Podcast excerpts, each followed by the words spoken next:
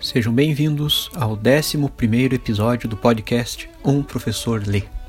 Atividade desenvolvida no projeto de extensão Um Professor Lê Diálogos Virtuais de Literatura da Universidade Federal da Fronteira Sul, sob supervisão do professor Saulo Gomes Timóteo. No episódio de hoje, falaremos sobre a evolução de um gênero narrativo que consegue chegar a milhões de pessoas ao mesmo tempo e que dá vários exemplos de grande valor da narração. Estamos falando das séries televisivas. Espero que gostem e podem postar suas dúvidas, críticas e sugestões nos comentários abaixo. Usem e compartilhem a hashtag um professor lê.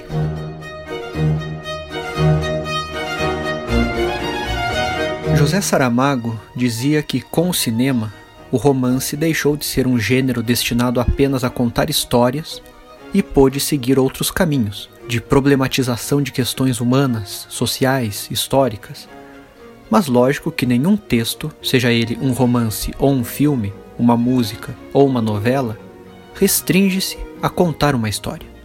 O que nós vemos, especialmente nas últimas décadas do século XX e com uma força gigantesca no século XXI, é como as séries televisivas tornaram-se ao mesmo tempo um objeto de entretenimento mas também de análise e aprofundamento nas mais diferentes áreas, como a psicologia, a sociologia, a história, a medicina e as ciências em geral. Antes de entrarmos nas séries propriamente ditas, vale a pena comentar sobre a sua estrutura. Podemos associar as duas grandes histórias clássicas, uma vinda da Itália medieval e outra do Oriente Médio.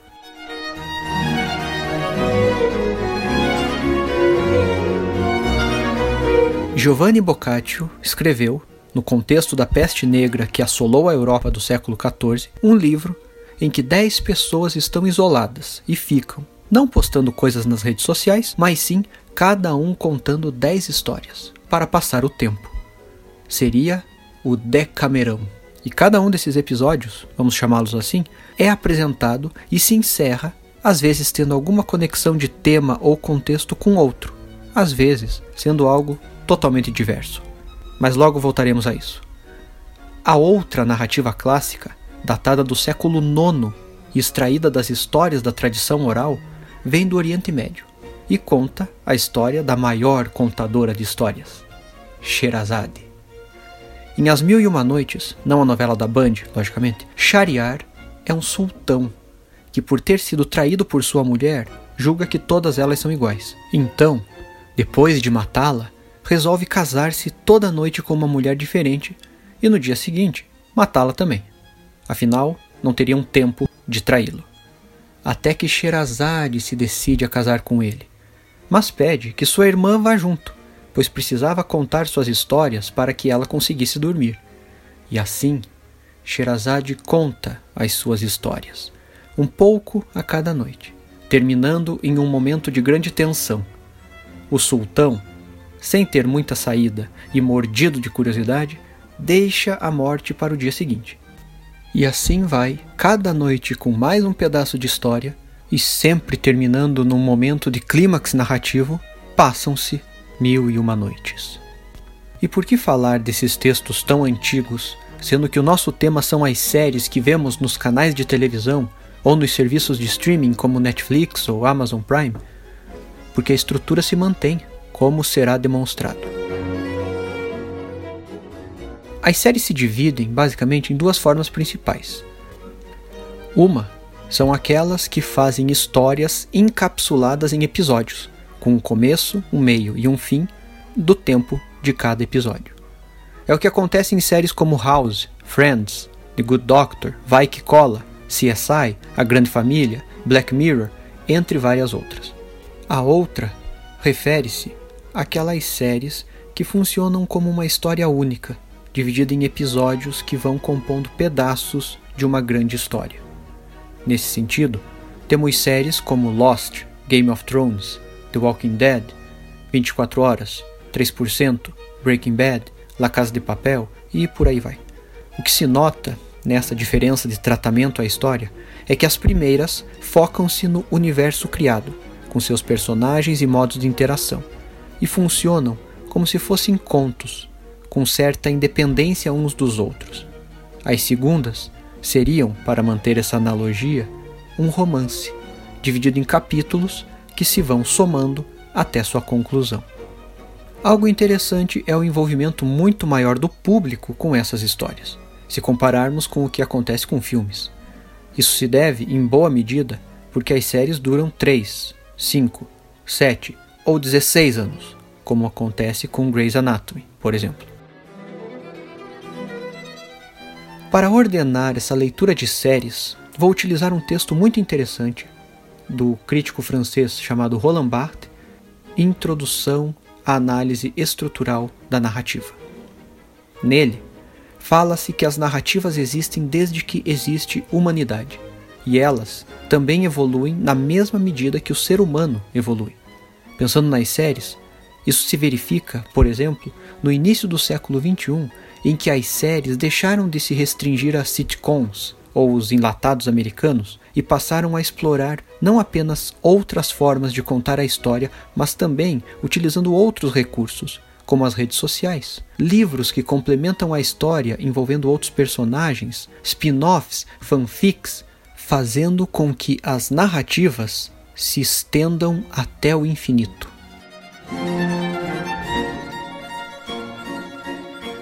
Pensando que existem inúmeras séries que poderiam servir de exemplo aqui para nós, usarei três, que se não assistiram ainda, sugiram que assistam e perdoem os spoilers. São elas: Friends, um seriado de comédia que teve 10 temporadas e que acompanha a vida e os relacionamentos de seis amigos na cidade de Nova York. A segunda, Game of Thrones, uma série baseada nos livros de George R. R. Martin em oito temporadas e que mostra o jogo de intrigas e poder entre famílias rivais, com um sabor medieval e casas emblemáticas. E a terceira, La Casa de Papel, série que está em sua quarta temporada, com vários já roendo as unhas do vizinho à espera da quinta e que mostram os planos e obstáculos de um grupo de ladrões para roubar, em um primeiro momento, a Casa da Moeda e depois, para dar uma animada, vão atrás do ouro no porão do Banco da Espanha.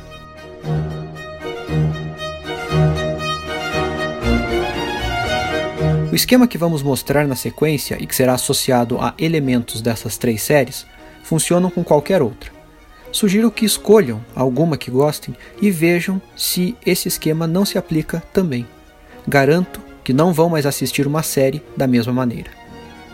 O Roland Barthes, então, tenta identificar algo que seja comum e possa ser aplicado a qualquer narrativa que exista. Nesse caso, ele cria três níveis dentro das narrativas a serem percebidas, seguindo uma linha de aumento de complexidade, sendo as funções, as ações e as narrações. As funções seriam os objetos e todos os detalhes que se tornam elemento especial dentro da narrativa. Ele divide isso em duas classes. A primeira sendo as funções propriamente ditas, e a segunda sendo os índices. A primeira se refere a elementos que fazem a narrativa andar. São os pontos principais que deflagram a história. Pensem nos três ovos de dragão que Daenerys Targaryen recebe. Ali está um elemento que adquire uma função dentro da narrativa, pois se ela recebe, em um momento futuro, esses ovos serão chocados e nascerão dragões. Ou então, a mão cortada de Jaime Lannister, o fogo vivo que é usado na batalha contra Stannis Baratheon, ou então, os óculos de Anhel, que o professor tem o plano de colocar uma escuta de modo a ouvir tudo o que se passa na tenda da polícia. Ou a gravidez de trigêmeos da Phoebe, ou o pato e o galo que Joey e Chandler adotam, ou o fatídico tempo que a Rachel pede ao Ross. As funções são os elementos que desenvolvem etapas da narrativa.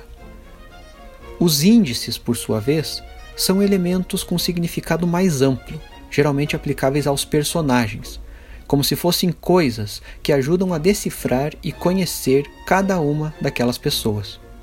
Isso se nota no How You Doing, do Joey, na música Smelly Cat, da Phoebe, na cicatriz da cesariana, da Nairobi, na tesoura sem ponta, do Arturito, no sobrenome de Jon Snow, indicando ser um bastardo por não carregar o sobrenome da família Stark, ou no doloroso Hold the Door, que Holdor insiste em falar e que só se explica na metade da sexta temporada.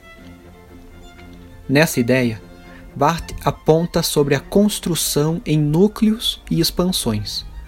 Os núcleos vão se sucedendo, de modo que a narrativa avança até o infinito, pois sempre se podem gerar novos núcleos e novos desdobramentos.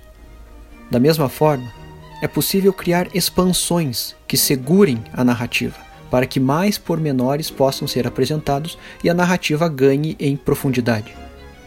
Notem o que acontece na série Supernatural, já na sua 15ª temporada. Cada temporada possui um arco narrativo que se vai construindo aos poucos e se encerra ao final, criando um gancho para a temporada seguinte.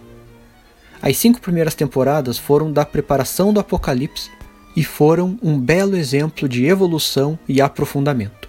As outras dez foram explorando outros aspectos, usando o purgatório, Leviatãs, queda dos anjos, mundo paralelo, escuridão, etc. Por isso que a narrativa pode ser desdobrada ao infinito. E outra coisa, como o contrato da série é para 22 episódios por temporada, é preciso preenchê-los com alguma história.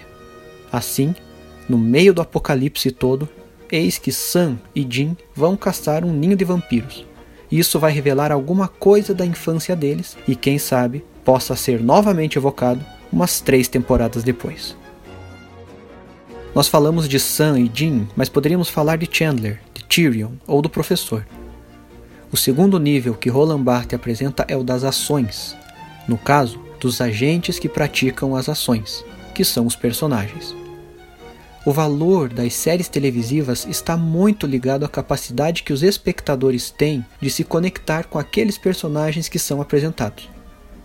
E mais interessante ainda é a dinâmica que se desenvolve em cada série, no funcionamento dos personagens e com cada um desempenhando conforme necessário para a história o papel de sujeito, de herói em sua sequência narrativa, e também o papel de objeto, de obstáculo ou auxiliar para outro personagem ser o herói. Nas três séries agora apresentadas, não existe um protagonista, mas um embaralhamento deles todos.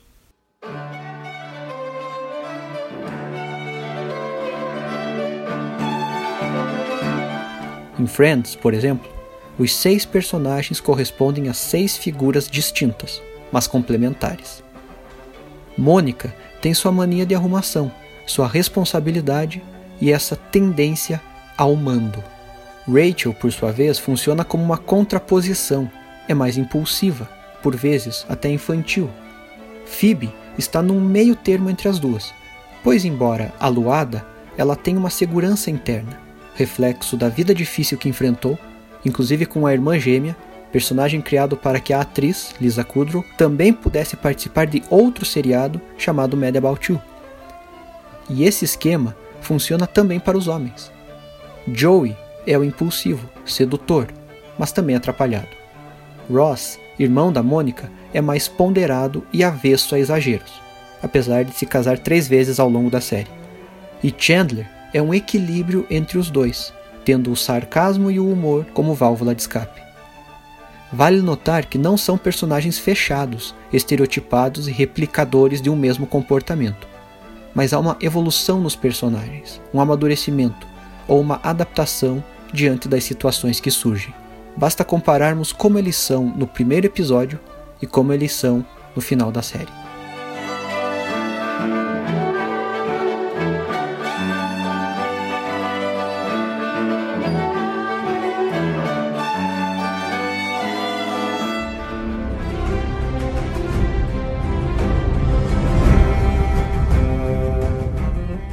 Caso de Game of Thrones, por ser uma série mais complexa do ponto de vista narrativo e estrutural, é evidente que os personagens também serão igualmente complexos. E também cada um passará pelo processo de evolução a partir das interações entre si. Ned Stark, o patriarca de Winterfell, representa a honra e a virtude, sendo ele o eixo central de toda a primeira temporada.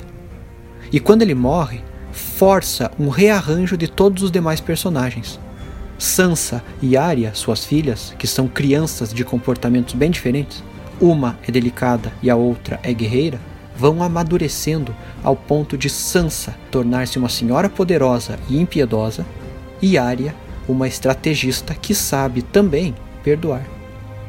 Jon Snow, mesmo não sabendo de nada, inocente, também vai desfiando a linha do seu destino, de bastardo inglório a rei por direito e linhagem dupla. Daenerys, que começa como princesa, objeto de troca, endurece, torna-se mãe de dragões, conquista cidades para conseguir o trono de ferro, mas, como seu pai, acaba por enlouquecer, tocando fogo em tudo. Tyrion Lannister, apelidado de Duende, é um dos melhores personagens da série, pois ele, que é desprezado e humilhado, vai se defendendo pela argumentação e pela ironia, além de também ele ir descobrindo sua própria força e capacidade de liderança e estratégia. Os outros dois irmãos Lannister, Jaime e Cersei, são bons exemplos de como um personagem, por meio das ações que faz ou que sofre, passa por um processo de metamorfose. Se no início da série eles podem ser taxados de vilões e merecedores de castigos, no decorrer percebe-se que Jaime se despe da arrogância de galã, é feito prisioneiro, perde a mão direita, que é a mão de sua espada, vê a filha ser envenenada e adquire um aspecto menos egocêntrico. Cersei, por outro lado, que é fria e calculista ao extremo, vê seus filhos todos morrerem, além de receber o castigo da humilhação pública. E ainda percebemos que muito da índole de Cersei se deve ao modo que era tratada por seu pai, sendo então um resultado da formação e opressão que teve. Isso que não falei do Mindinho, de Lord Varys, do Cão de Caça, de Brienne, de Bran, de Ramsay, de Theon, ou seja, em Game of Thrones, cada personagem é um mundo inteiro e cada ação sua é como um lance de xadrez, por vezes só entendendo para onde vai depois de cinco ou seis episódios.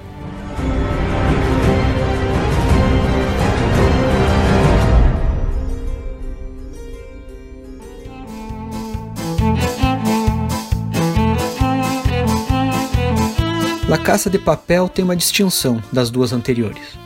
Embora cada personagem também carregue sua individualidade, tenha seu histórico e a sua índole, todos os assaltantes funcionam como um corpo único que se movimenta para a realização do plano.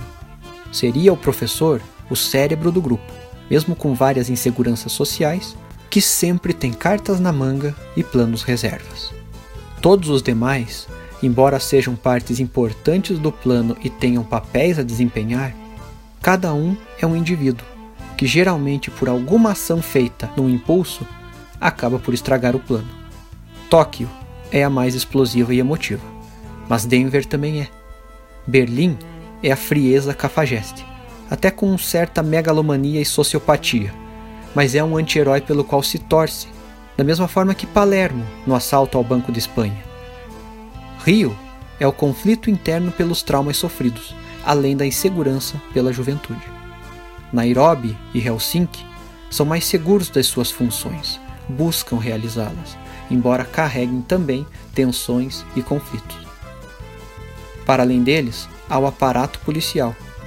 Raquel Murilho, no primeiro assalto, depois evoluindo para Lisboa, sendo parte do bando, Alicia Sierra, no segundo, elas são o contraponto do professor, tentando antecipar as ações e jogar com as suas peças para não deixar que ele vença.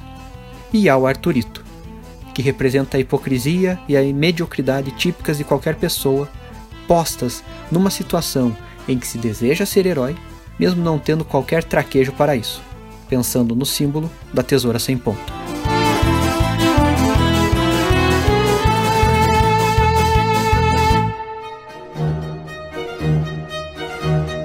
Por fim, Roland Barthes apresenta o nível das narrações, isto é, o modo de contar a história, ou, como ele diz, de doar a narrativa a quem se destina.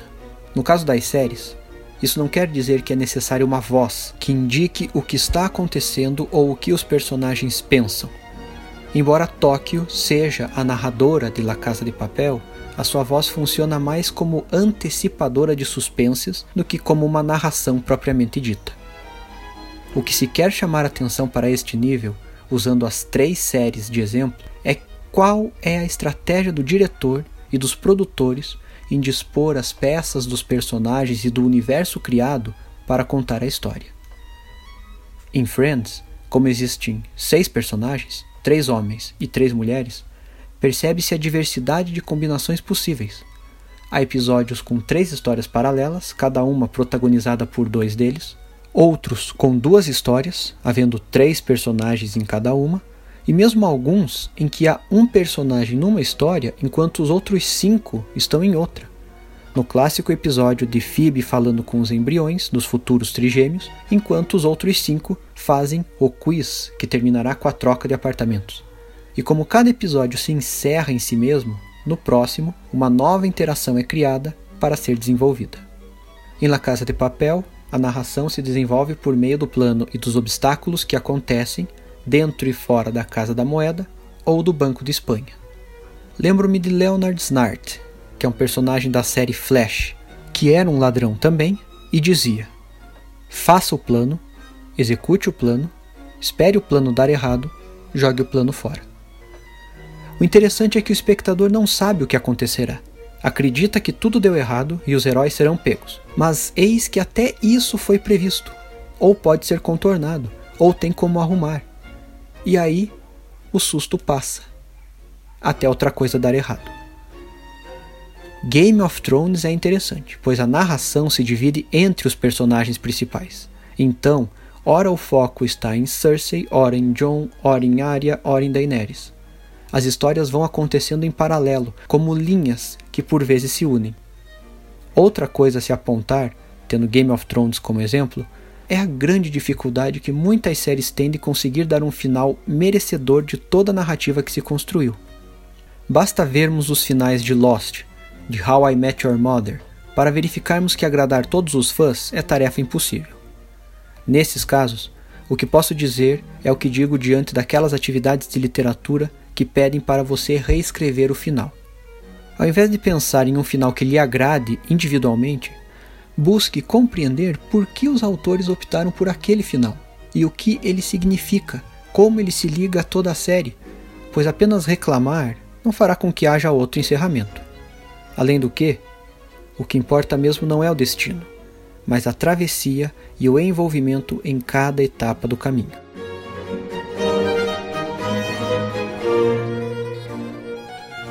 Séries são um gênero narrativo muito bom de se observar pois unem o entretenimento com essa capacidade analítica de um enredo que se constrói.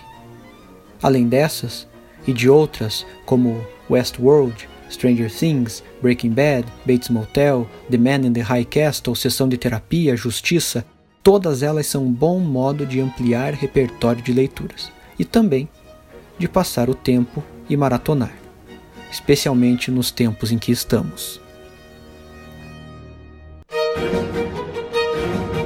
Com isso, nos despedimos por hoje. Agradecemos e esperamos que tenham gostado. Acompanhem os próximos podcasts a serem publicados semanalmente no site umprofessorlê.com.br e também disponíveis nas plataformas de áudio. Continuem cuidando de si e dos outros. Muito obrigado, tudo de bom e coisa arada.